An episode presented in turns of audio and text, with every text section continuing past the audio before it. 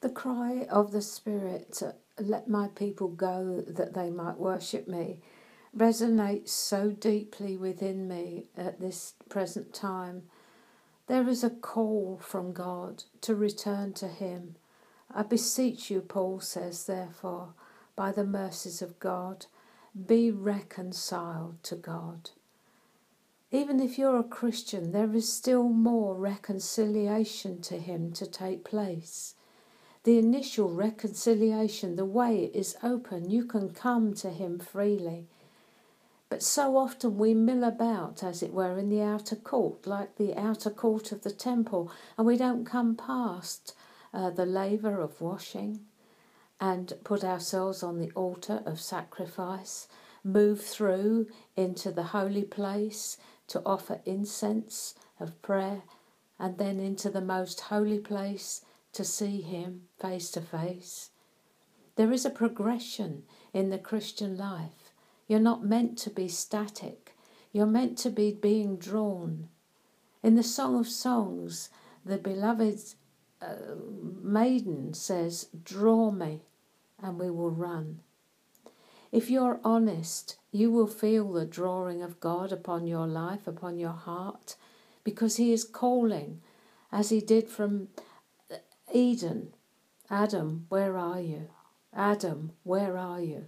It's not that He doesn't know where you are, it's that you have hidden yourself from Him.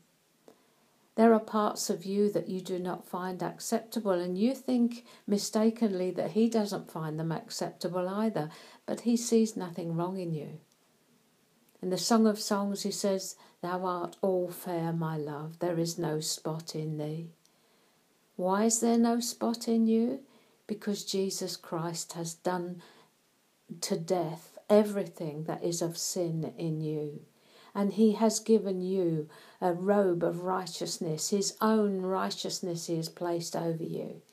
Now the battle is simply about having that righteousness worked into you. Sin is dealt with. And as you allow him to work his righteousness in you, so you become like Christ. How long will you hinder his working in you? How long will you say, I'm not worthy, I'm not good enough?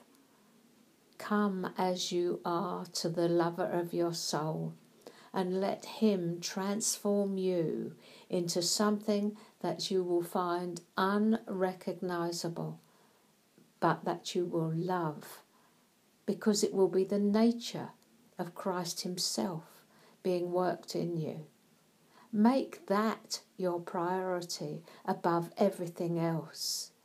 To be reconciled to God, to hear the call from Eden Adam, where are you? The Father comes seeking his children because he loves them. Come home. God bless you.